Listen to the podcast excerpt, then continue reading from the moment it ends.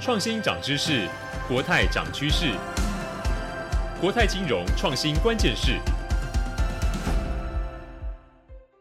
欢迎大家来到由国泰金控推出的《国泰金融创新关键势》Podcast 第四季的节目。我是数位时代的敬原，也是这一季节目的客座主持人。国泰金融创新关键势是国泰针对数位转型、金融创新所推出的 Podcast 节目，这也是金融业第一个以金融创新为主轴的 Podcast 频道。在每一季的节目里面呢，我们会透过不同主题的规划，跟大家分享最新的金融创新趋势啊，还有实际的案例啊，以及国泰正在做哪一些厉害跟有趣的事情。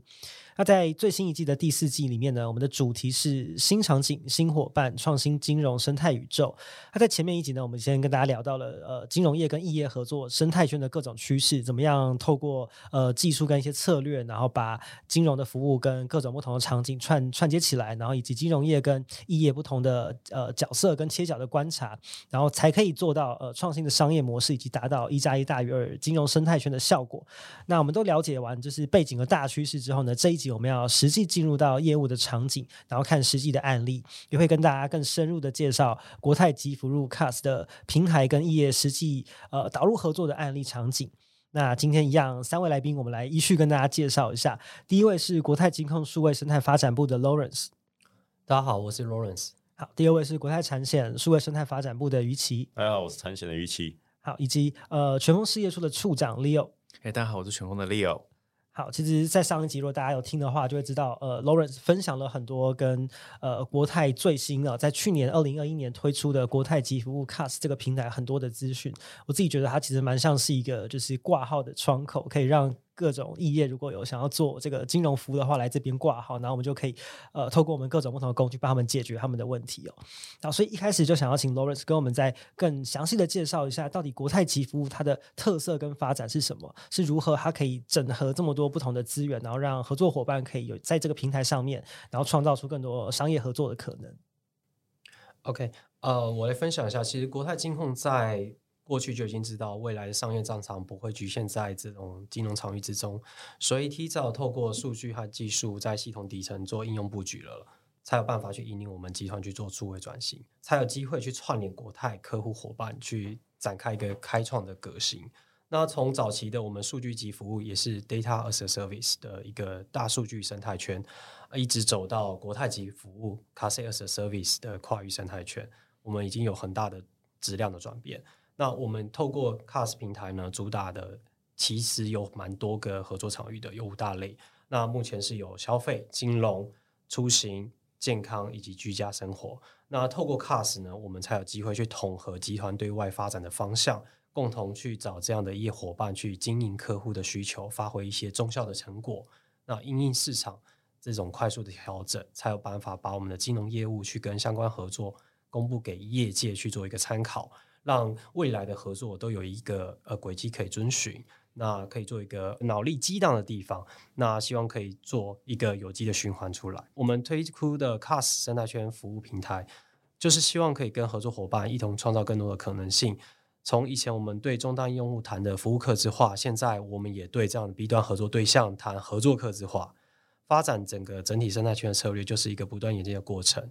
对国泰来说，我们在 CAS 平台进行集团内部的资源整合，那才有办法去跟业共创合作价值的最大化。那我们是怎么做这个合作的客制化这件事呢？在国泰与过去的合作伙伴的努力下，我们已经有一些呃 case 了。那我们在这种生态圈的版图下，涵盖了五大场景的面向，在各色服务场景之中，有已经有发展出独特的产品跟服务。举例来说，跟虾皮购物。已经有合作这种虾米袋，然后跟远通电收合作的高速公路碰撞险，其中呃虾皮购物这一段是用营运的数据作为财力的证明，呃这个是已经摆脱传统过往这种金融业者去做财力证明的一个合可。再来是与远通这里合作呢，是用新时啊里程计费的一个方式，都是在场景之中，我们就是呃跟与合作伙伴一起创新突破的实践。这些创新的商业模式也成为国泰在电商出行的场景的经典案例。所以在 CAS 平台上，我们针对这些场景去跟合作伙伴去做一个有效的沟通。对于我们来说啦，其实 CAS 平台就是主诉用一个比较简易明了的界面，那帮助我们在业务啊或技术时都能够在一站的平台上提出。那对于合作伙伴来说呢，这些申请都变得很简单，很容易理解。那依据现在的市场状况，我们不断的在规划一些新的服务内容跟服务方案。那这些都是我们携手，比如说像是跟产险啊，或者是跟银行，然后一起去合作，然后推出给市场的服务内容。所以，其实对有 CAS 平台来说的话，我们就是希望可以透过这样的方式去打造一个合作的新的模式。那对于体验来说，我们其实现在啊，整合平台已经整合了那个集团底下的所有的服务项目。那把所有的合作内容跟流程都已经透明化了，所以这些合作对象可以来全程申请的时候就可以掌握进度，然后也知道说，哎，我要什么样的服务，可以找什么样的人去做接洽，然后不会让服务有任何的断点。那再来是说技术，我们其实呃，CAS 这个平台已经采用了那个 Google APG 的云地混合架构，我们现在在金控上面去做了一个 API 的管理平台，提供这样的企业伙伴去串接标准化，然后在一个安全合规的下面去提供这样的便利的 API 串接体验。那最后是当然了，CAS 是一个商业合作的一个百宝库了。那你在这边其实不只是金控，金控会携手所有刚刚谈到的子公司这些他们呃新创团队一起去跟 EA 共创这种新的合作的内容。嗯，好，我们听完就是 Lauren 介绍完 CAS 之后，我们要来呃问一下合作伙伴的想法，因为我们知道全峰其实是国泰非常重要的合作伙伴，那就利用你自己的经验，你们使用就是 CAS 平台，你们自己觉得获得最大的好处跟效益是什么？好，呃，全峰其实跟国泰金控，尤其是产险这边，还有世华这边，其实配合都蛮久了，尤其是比如说道路救援的这个服务，还有世华那边我们提供机场接送的服务，那透过这个平台，其实。呃，如上一集有有提到，就是国泰拥有很大的这个呃 C 客户的这个族群，那这是对于任何厂商想要提供服务上的时候，都都可以迅速达到一个极大化、极极量化。那达到这样子规模之后，其实呃，你就会很快的发现你的服务上的一些缺失或等等，那你可以迅速的去用技术力也好，或者是流程改善也好，来把这个价值服务做得更好。那这是透过一个平台上一个蛮大的优势。那再就是规格，在 cars 上，我相信他他们以后主导就是邀请各方英雄加入。那规格就是如刚刚也有说到一些，比如说 ISO 规格也好，或者是一些台湾合法合规合规的规格。这样同时也会招募到一些比较比较合规的厂商。那你符合这个规格，你就加入。那不管以往可能你需要很大的知名度，你才可能 reach 到就是。触碰到那么多的 C 客户，那现在可能不用，你可能是一个独角兽公司，那那你有一个团队，然后你很注意这些规格化的规格上面的这些合规等等东西，那那那这也是 Cast 上面的一个优点。那同时你也可以知道说，哎，那我这家独角兽公司我还缺乏什么东西？那 Cast 因为它有很多东西，它它知道他的客户要什么，他知道他知道流程上他他需要怎么做，所以这个东西都会加速。如刚刚提到，就是可以加速在。你可以知道你缺乏什么东西上，然后让一些小公司不一定小公司，呃，大中小的的这些厂商都好，呃，你可以迅速把你呃可能现在缺乏的流程或者是技术力都可以快速的弥补上来。那当然，呃，你你知道你缺少什么，那你你现在什么东西很强，你也可以在更短时间内也可以加强你的优点。那当然就是厂商在加入 CAS 这个平台的时候，还会有，嗯、有时候常常。呃，横空出世的一个一个服务，它都有那种破坏力，呃，破坏性的创新的时候，你有可能因为你的客户很多，所以你不晓得会有什么惊喜。我觉得这个是未来是大家可以期盼的，就像就像手机取代了很多人的东西，现在大家要成交任何生意或者是任何服务，基本上都靠一个手机就可以达成所有的这样子的东西。讲到最后的话，就像呃，刚刚也有提到，就是呃，在 Cars 上面，其实你就可以不用是一个非常非常知名的品牌。问题是你有一定的合规，然后你有你有 Cars 团队的辅助，跟你自己的 in-house 的 team 的一个辅助的情况下，你可能是个独角兽公司，你有一个天马行空的想法，你都可以快速的在在 Cars 这个平台上把你的服务推上线，然后你会有有有国泰的这边的人来做辅助，因为他们他们最了解他们的客户要什么，那这个会也同时达到一个。呃，就是台湾很需要的这种创新啊，或者是新产业的革命也好，我觉得都有办法在这上面实现。其实透过前面节目大家分享，我觉得我们可以听到带有两个重点，一个就是未来的金融服务不会只有单一的这个角色来提供，那另外一个就是要把金融服务带到场景里面。那这到底是什么意思呢？Lawrence 可不可以跟我们分享几个你自己心里面觉得比较特别的案例？OK，那呃，我大概分享一下啦。其实，因为我们在现在在做合作啊，我们不是单一面向的说，哎，我我我现在我的客户需要需要一个产品，或者是我的合作伙伴需要一个产品而已。其实，我们都在建立一种双向的关系。对合作伙伴来说，其实他也许，而像 Leo 说的，他想要的是 reach 到我们呃集团底下的一些客户。但相反的，我们集团其实也需要这些合作伙伴他们的一些对应的服务。那我们在这里面都其实有在思考，就是如何去在这样合作关系下去提供比较好的一些服务的内容跟项目。那举例来说，我们现在集团有国泰产险，像与 KKday 这样的一个旅游业者合作，那我们是透过 API 的方式，把双方网站的产品资讯进行一个串接的动作，让这些订购旅程的这些使用者、消费者啊，他在购买。他的旅游行程的时候，呃，变相的同时也可以去把他的旅游旅游险的这个需求一起做一个整合，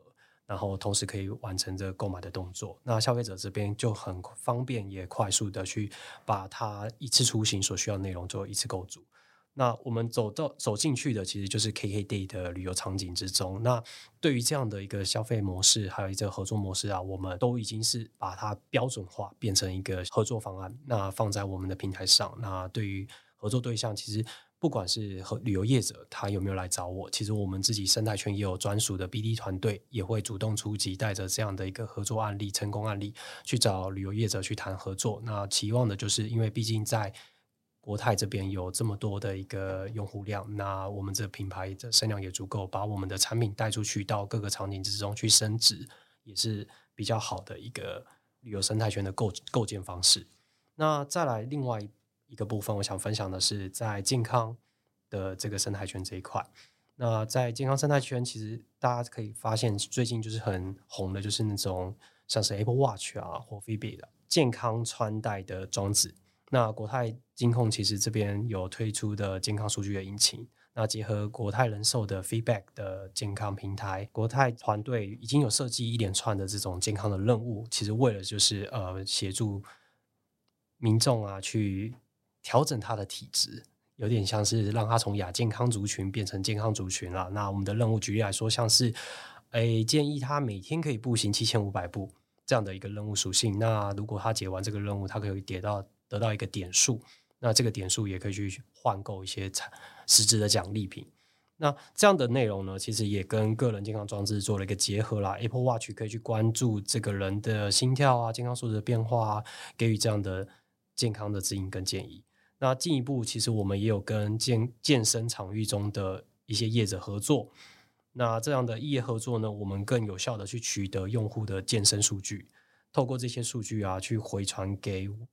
给我们之后，可以去做一个奖励积分。这样的奖励积分呢，都可以再回馈给使用者，然后鼓励我们的使用者再继续的健保持健康，这样子与健康的业者形成这种比较正向的一个回馈，增进用户的需求，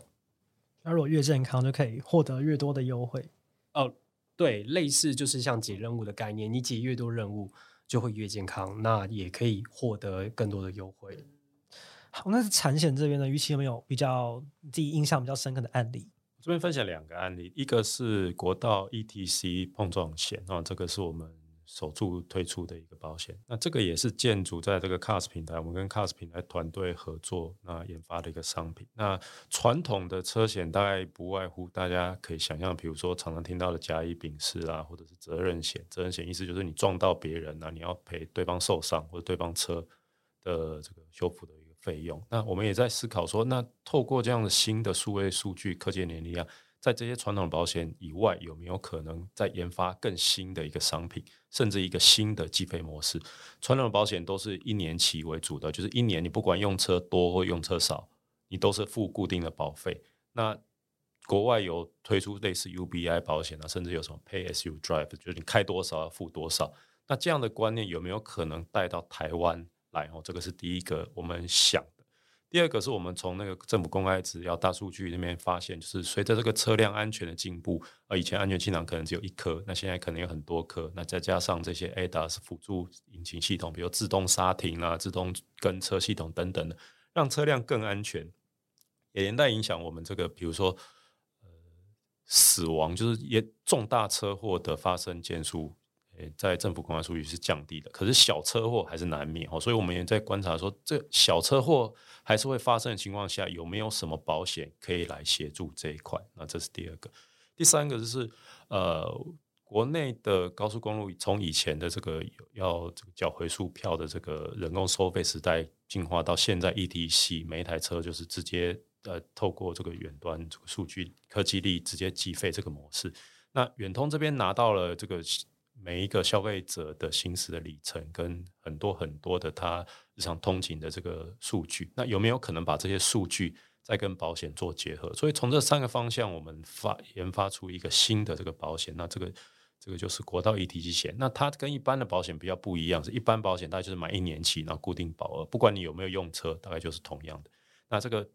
新的保险，它就是买五千公里。那每天会透过呃高速公路远通的这个 ETC 的资料传递，然后开多少我们就倒扣。所以比如说今天开了一百公里，那剩下就是四千九百公里，那明年继续扣。那扣完了，我们系统就会自动续保。那如果一年内没有用完这五千公里，它也会自动在扣手续费之后自动退费给你哦。所以只要投保之后，后面全部都是自动化的一个机制在处理。所以这个是一个新的。那这样的一个机制也是建构在这 CARS 平台上面。我们也是跟 CARS 团队合作，把这个样的商品生出来。那这个商品也获得了蛮多国内外金融奖项的一个，包含宝座奖啊、新红爱等等的。所以这个是第一个案例。第二个案例就是我们跟全峰合作的，呃，智能客服申请道路救援。那这个是在今年九月才推出的哦，所以以前的道路救援都是需要直接进线，我们零八零或是直接打告打到全峰的客服电话，然后直接请这个技师啊看你现在位置在哪里，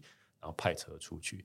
那现在我们是可以透过智能机器人，就是利用文字语音机器人，那类似你直接在 LINE 里面输入文字，然后。呃，系统就会问你一些问题，你就直接回答，然后你的车号、你的地点，然后就会有呃专人来处理后面的这个脱掉服务的问题。所以这个也是我们建构在 CARS 服务平台上面的一个新的服务。那智能客服阿巴应该算是国泰在转型里面非常代表的案例之一。那它跟呃道路救援的结合，跟全峰合作的这个契机是什么？其实我们一直在思考说，因为这些新的数位数据的新的科技有没有让我们的服务体验或服务流程更好，所以这个是一直我们期待的。那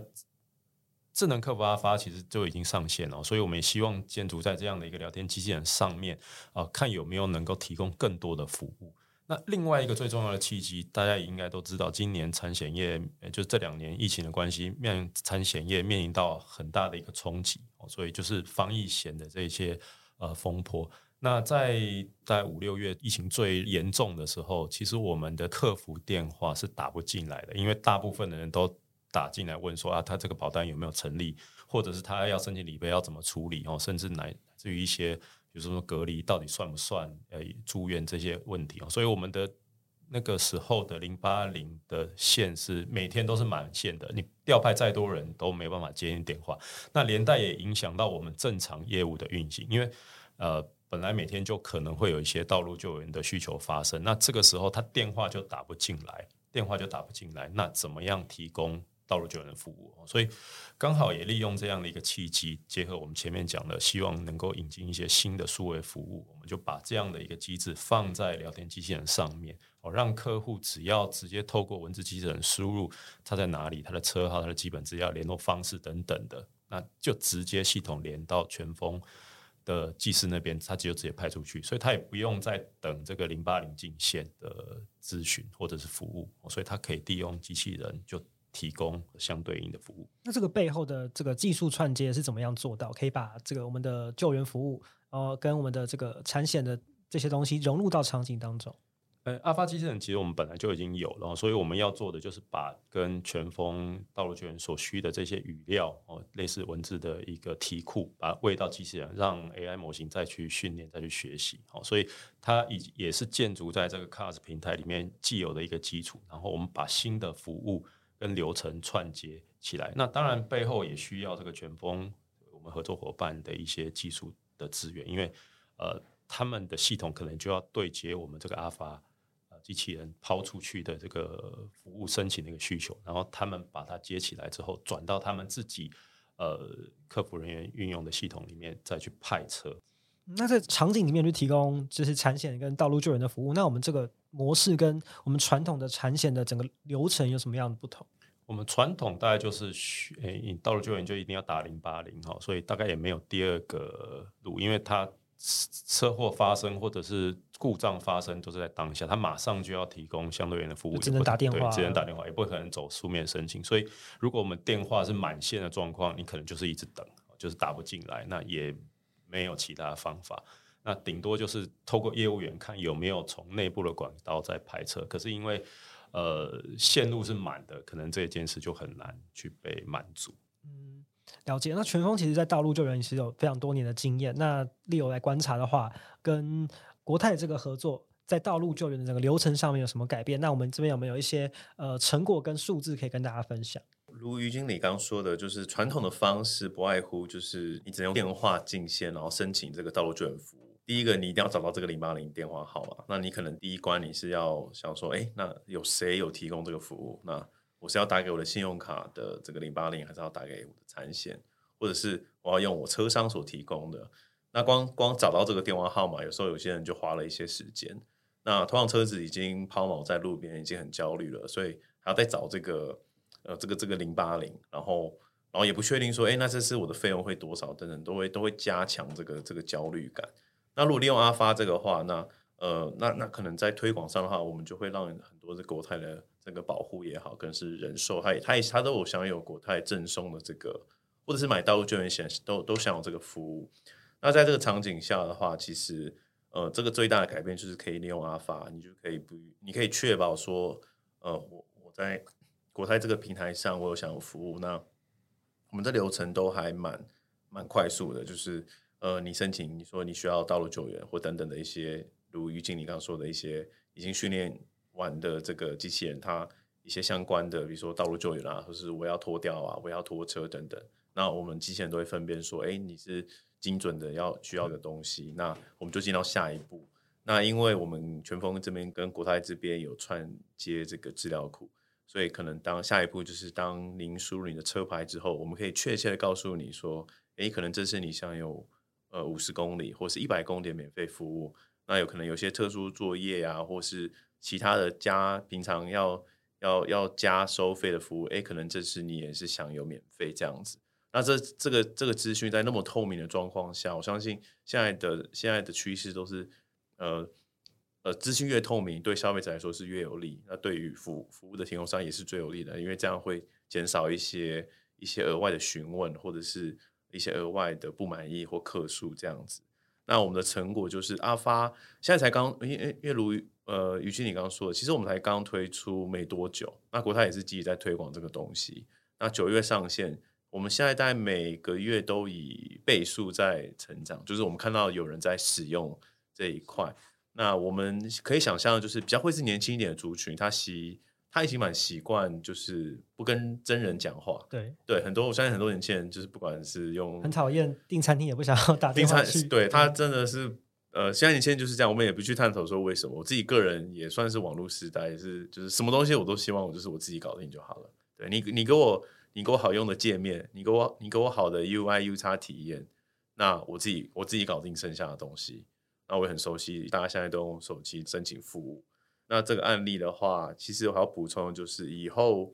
在 CaaS 上这个服务可以有更多的未来性，例如例如你可能在国泰你有保。不管是碎片式也好，或者是年期的，如于经理讲，就是甲乙丙式或者责任险，那可能你想有代步车的这个代步金的这个，你有买这个产品，你有跟国泰买这个产品，那以后我们在对接的时候，呃，不论是全峰提供这个服务也好，或是其他厂商也好，在你申请道路救援的时候，我们可以提供一个一条龙的国泰国泰的这些 C 客户可以享有这样子一条龙的服务，就是，哎，我车子呃的道路救援申请了，呃，知道目的地要拖到哪里去了。那因为是一个严重事故，我知道我的车可能要修个五六天，那我有代步车的这个这个享有这个服务，那同时我可以几乎就在手机上完成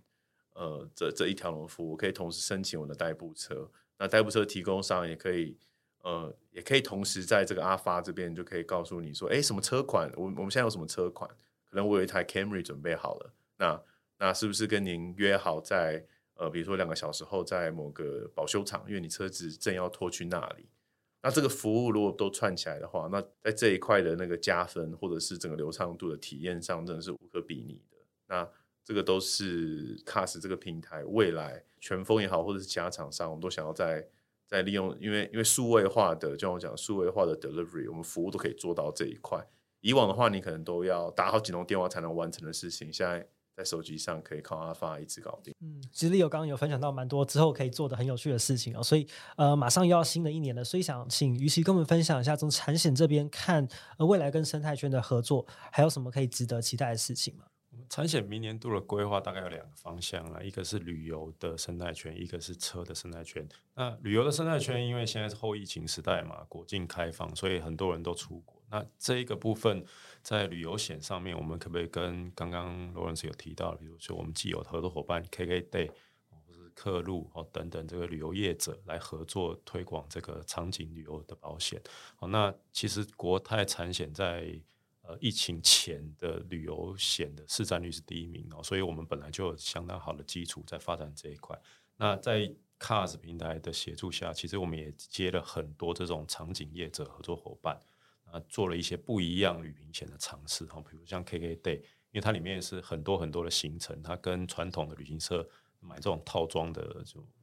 七天六夜这种行程不太一样，它就是一种体验。那在这种体验上，我们就做了一些保险的推荐哦，比如说你去登山，我们就推推荐你登山险；然后你去冲浪，我们就推荐你海域险。哦，这种比较直觉式的引导，让消费者有更好的一个保险体验。要不然，一般的消费者对保险其实它相对来讲是陌生的。那么多商品，他其实也不知道买哪一种。那如果有这种推荐啊，配合他的行程去推荐固定的一个一个一个保险，这个是我们一个新的一个尝试。那另外一个就是车的生态哈，车本来就是在产险公司占一半业绩以上哦，所以刚刚提到的这个 ETC 保险，或甚至我们跟其他的这种车车的场景合作的这样推广保险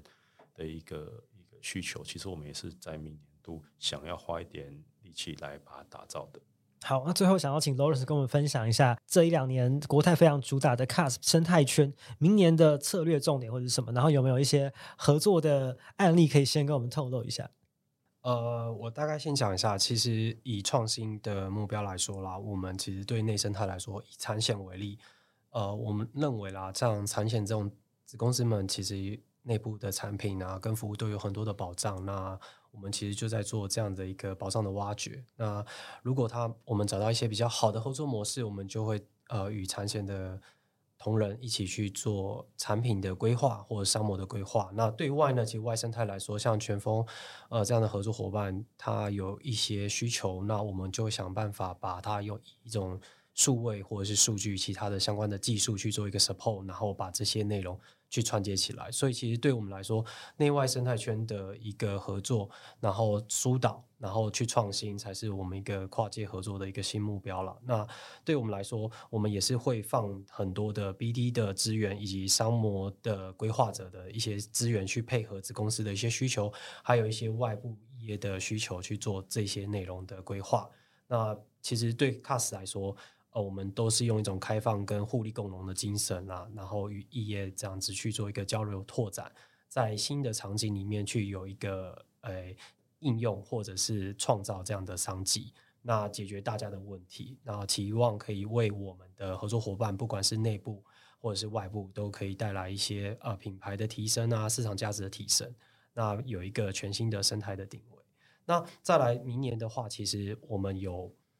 有想过了。啊，就是不要只局限在 B to C 的一个消费场景了。那我们 CAS 现在也在对内，呃，在找寻我们金融集团里面有没有一些 To B 的场景的一些内容。那所以我们后续就是会朝这样子的一个 SaaS 的服务商去做一些合作的接洽。